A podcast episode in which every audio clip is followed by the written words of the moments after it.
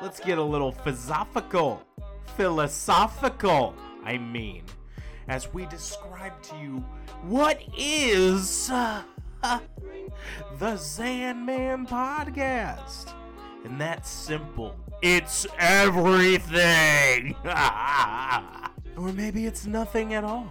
Because we discuss everything under the sun sports, nerdy topics like anime, cartoons, superheroes, television shows, movies, video games, books. We just discuss who would win out of a fight President Abraham Lincoln or an overcooked tuna fish sandwich on rye.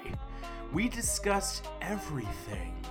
And it doesn't matter what day of the week it is, you might get the most random episode possible or the most planned episode. We have passion projects as well as episodes that we just record because we're in our basement and we decided to have a Dorito party. And what is a Dorito party? I guess you'll just have to find out to watch because we discuss all sorts of things like that. Step into the mind of Zan because this is the Zanman podcast, okay?